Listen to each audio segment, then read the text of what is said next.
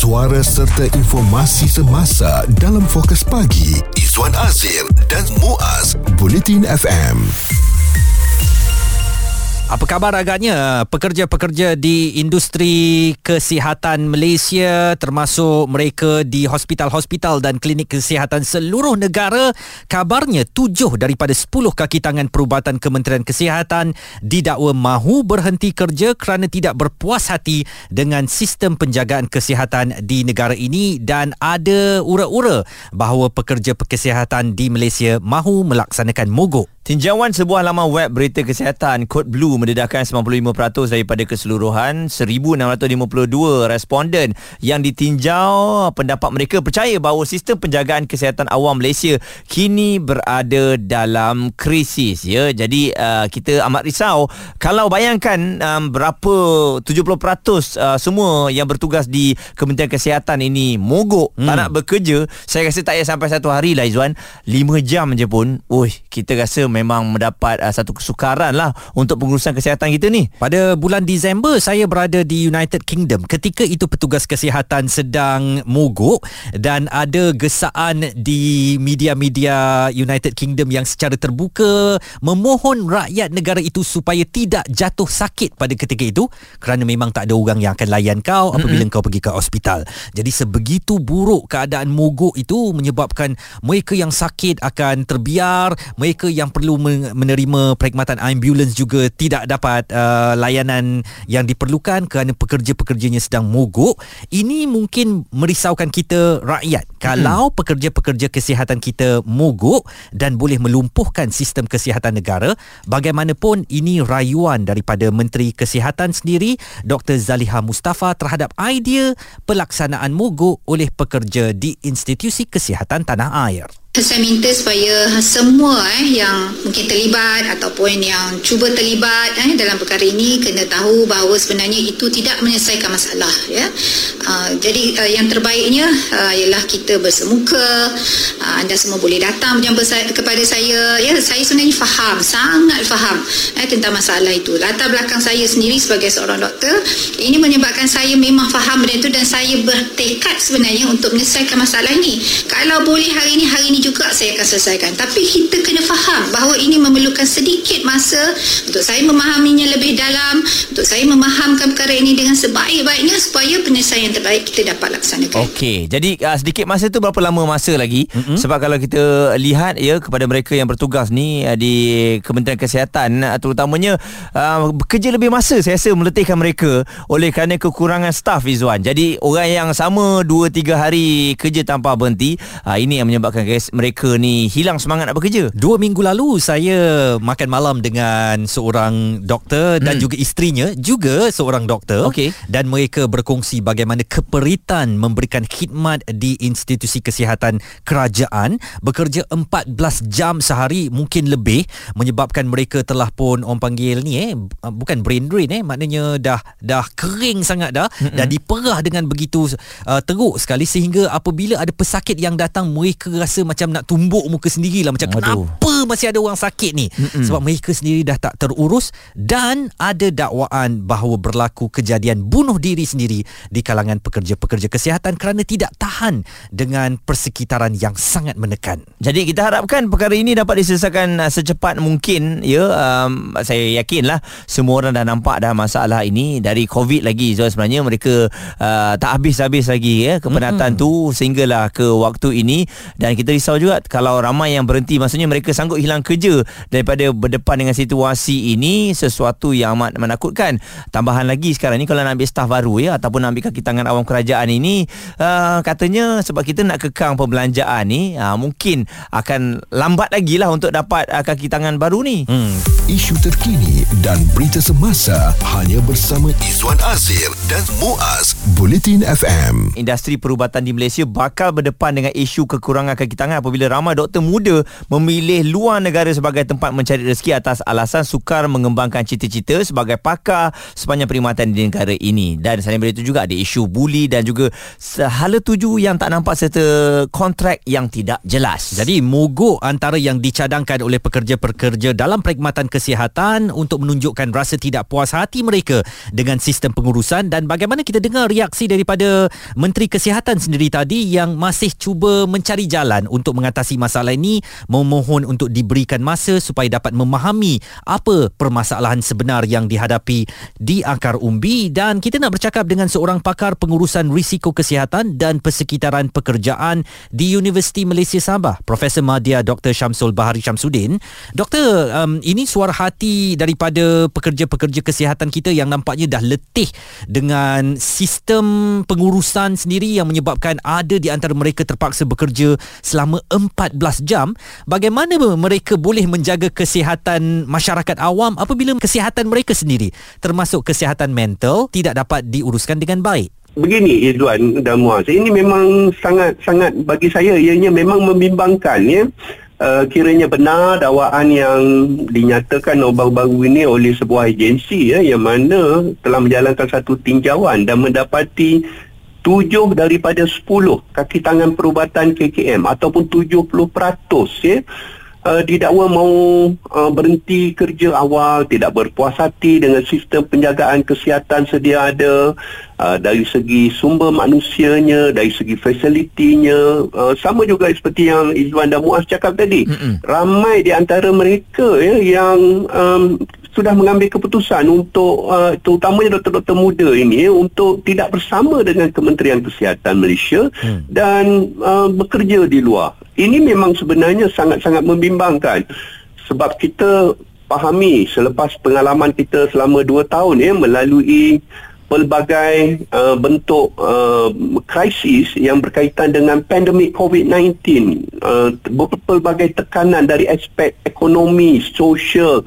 dan juga psikososial kesihatan pekerja-pekerja itu juga kita lihat sangat-sangat memuncak ya uh, selepas 2 tahun ini. Jadi pihak kementerian perlu lakukan sesuatu. Hmm. Ini bukan sesuatu sektor perkhidmatan kesihatan ni ya Izzuan dan Muaz ya. Hmm. Uh, dia bukan sektor biasa. Dia adalah sektor perkhidmatan yang utama dan penting selain daripada sektor pendidikan uh, dan juga sektor-sektor perkhidmatan yang lain. Hmm. Uh, sektor kesihatan ini merupakan satu sektor yang amat penting dalam mana-mana negara di dunia ini. Okey, ya. doktor, kalau kita lihat kenapa agaknya tak boleh ada penambahan untuk kaki tangan? Adakah uh, kekangan untuk mengambil doktor-doktor yang lebih ramai dan juga petugas-petugas di uh, Kementerian Kesihatan ni, doktor?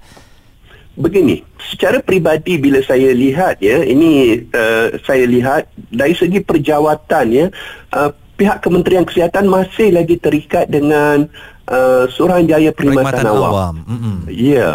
Ini pernah dikemukakan dahulu oleh mantan uh, Menteri Kesihatan ya uh, YB Khairi Jamaluddin ya mm-hmm.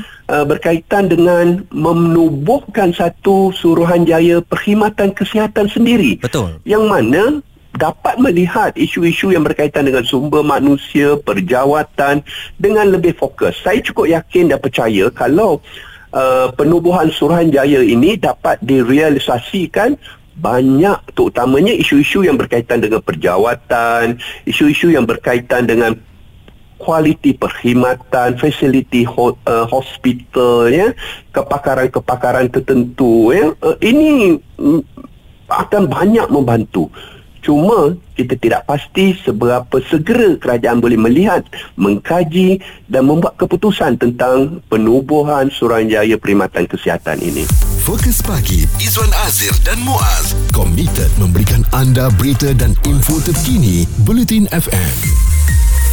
Kita sedang bercakap tentang ancaman mogok oleh petugas-petugas kesihatan yang nampaknya boleh menghasilkan suatu um, malapetaka kepada hmm. rakyat sekiranya ini benar-benar berlaku. Profesor Mada Dr. Syamsul Bahari Samsudin masih lagi bersama dengan kita dan Doktor, um, bagaimana pula ada luahan yang mengatakan bahawa selalunya pekerja kesihatan ni, bawahan ni, dia dah bercerita dah uh, kepada orang tengah tapi orang tengah bila sampaikan kepada orang atas, semua yang baik-baik saja Doktor. Jadi ini yang masalahnya sebenarnya benda masalah tu tak sampai kepada mereka yang sepatutnya membuat keputusan ini doktor? Dalam setiap organisasi sudah pasti ada banyak berlakunya kita panggil ketirisan komunikasi. Uh, benar ya uh, Izwan dan Muaz ya kalau kita lihat ya kadang-kadang banyak perkara yang berlaku di bawah yang memberi kesan kepada pekerja-pekerja bawahan ini tidak sampai ke peringkat uh, atasan ya hmm. peringkat pembuat keputusan. Kerana uh, setiap organisasi sentiasa ingin menunjukkan ada satu fenomena menunjukkan bahawa mereka meet, uh, telah memenuhi kriteria meet the criteria memenuhi KPI semuanya okey semuanya berjalan lancar.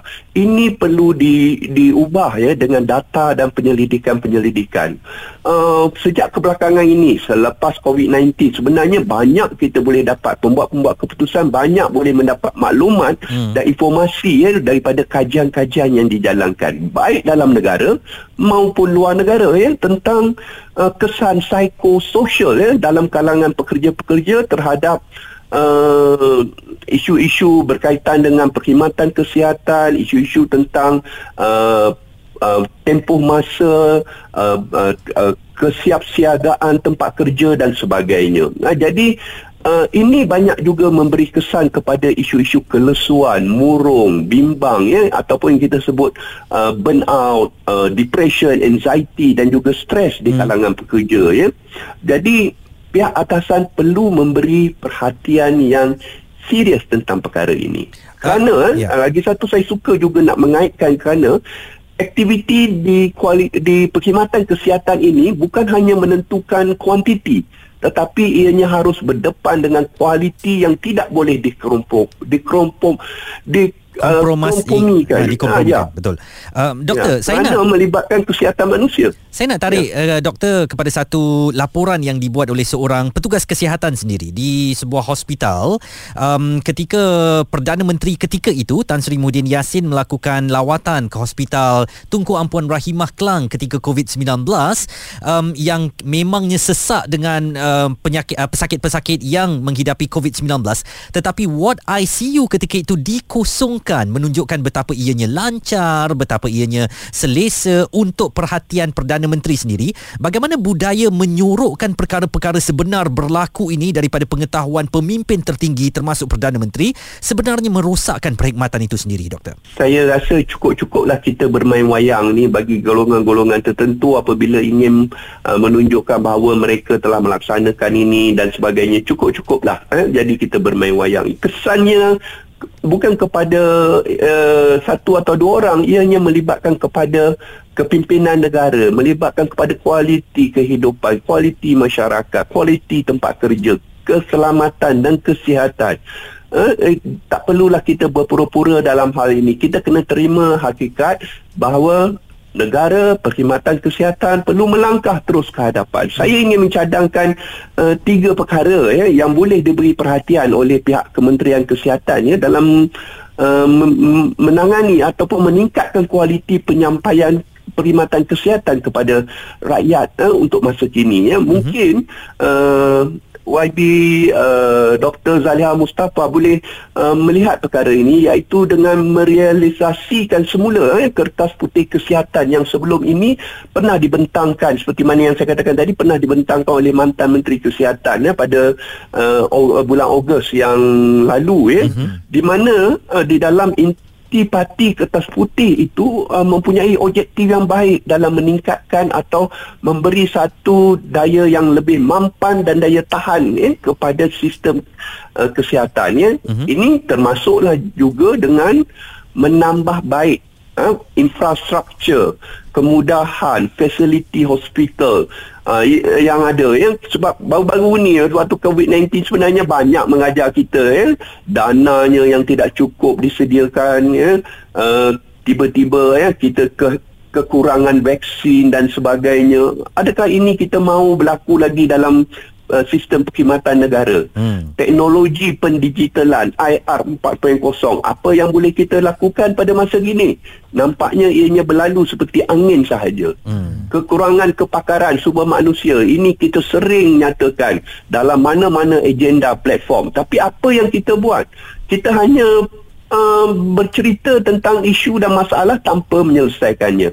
Ini perlu dilihat dengan lebih serius tak kira lah pakar dalam bidang perubatan, sains kesihatan, paramedik ataupun mana-mana uh, yang menyokong uh, pengurusan perubatan negara. Perlu ada anjakan paradigma untuk melaksanakan atau mengatasi perkara ini. Ini adalah satu cabaran kepada uh, YB Dr. Zaliha Mustafa sebagai Menteri Kesihatan untuk menerajui kementerian ini dan membawa ianya kepada satu hala yang lebih positif dan lebih terkehadapan.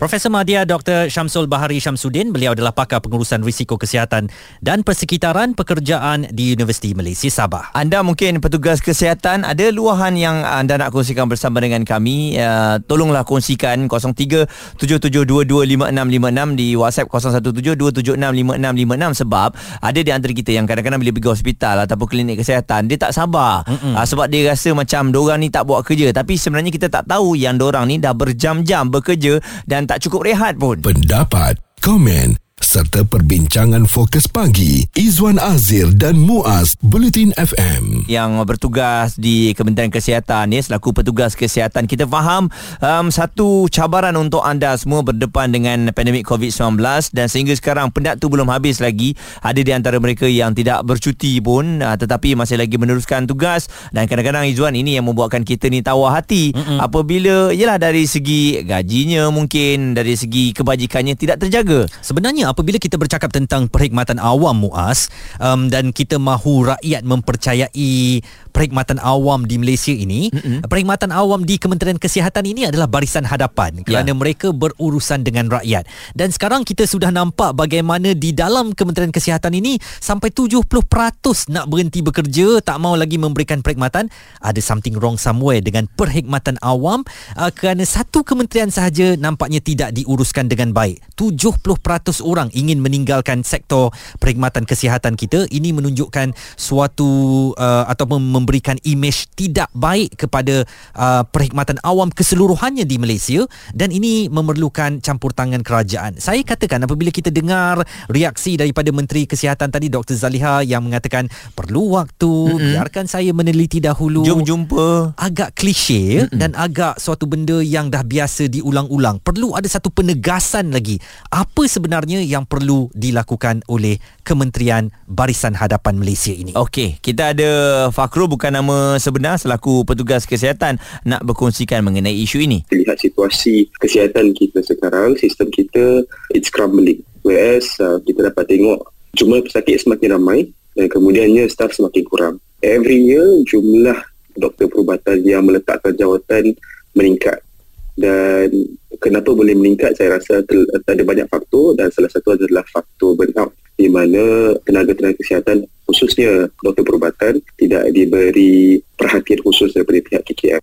Satu lagi tona suara ataupun nada yang sama dikeluarkan oleh Presiden Persatuan Perubatan Malaysia MMA Dr. Murugua Raj Rajaturai. Tapi ramai yang key pasal sistem tak betul, dia rasa frustrated dia rasa macam dia tidak dihargai, dia keluar. So kalau kita betulkan sistem ini, kita mungkin boleh kurangkan penginceraan doktor-doktor ini yang keluar kerana kurang fasiliti dia atau kurang dia punya gaji ke uh, tidak dihargai ya ya saya rasa Suruhanjaya Perkhidmatan Kesihatan ni memang harus diteruskan lah Izzuan. Betul. Sebab uh, kalau kita pukul rata je, sebab apa bebanan tugas untuk di Kementerian Kesihatan ni memang berat lah ya. Mm-hmm. Ianya hari-hari kan. Tapi gaji, kenaikan gajinya kalau kita pukul rata bagi semua kementerian yang sama, memang tak adil. Jadi mungkin juga cadangan yang pernah dilontarkan oleh bekas Menteri Kesihatan yang kini menjadi rakan sejawat kami di Media Prima Audio ini boleh dipertimbangkan supaya ada satu Suruhanjaya Perkhidmatan perkhidmatan awam khusus uh, bagi sektor kesihatan dimulakan oleh kerajaan supaya dapat menangani dan memperbaiki imej institusi uh, perubatan di tanah air kita. Bincang, debat dan pendapat bersama personaliti TV dan radio Izwan Azir dan Muaz Fokus Pagi di Bulletin FM. Petugas-petugas kesihatan Muaz dan Izwan berikan tabik hormat kepada anda dalam melayani pelbagai kerenah masyarakat dan juga jenis penyakit sekarang yang pelbagai. Kami faham bagaimana tekanan yang berlaku di pihak anda dan juga yalah kadang-kadang orang dah menunggu lama ni dia jadi marah-marah apabila datang ke uh, pusat kesihatan. Kami faham tekanan yang terpaksa anda alami dan kerana itu di Fokus Pagi kami bawakan um, bual bicara kami pada pagi ini ancaman mogok oleh petugas kesihatan sesuatu yang perlu diteliti dengan serius oleh kerajaan. Okey, kalau kita tengok mungkin kita kadang-kadang bila dalam keadaan terdesak kita akan bertindak memarahi doktor ataupun jururawat ya. Mm-mm. Sebab ialah kita pun dalam keadaan tertekan. Tapi sebenarnya tahukah anda mereka ni pun ada yang bertugas minimum 14 jam sehari dan bayaran gaji minimum.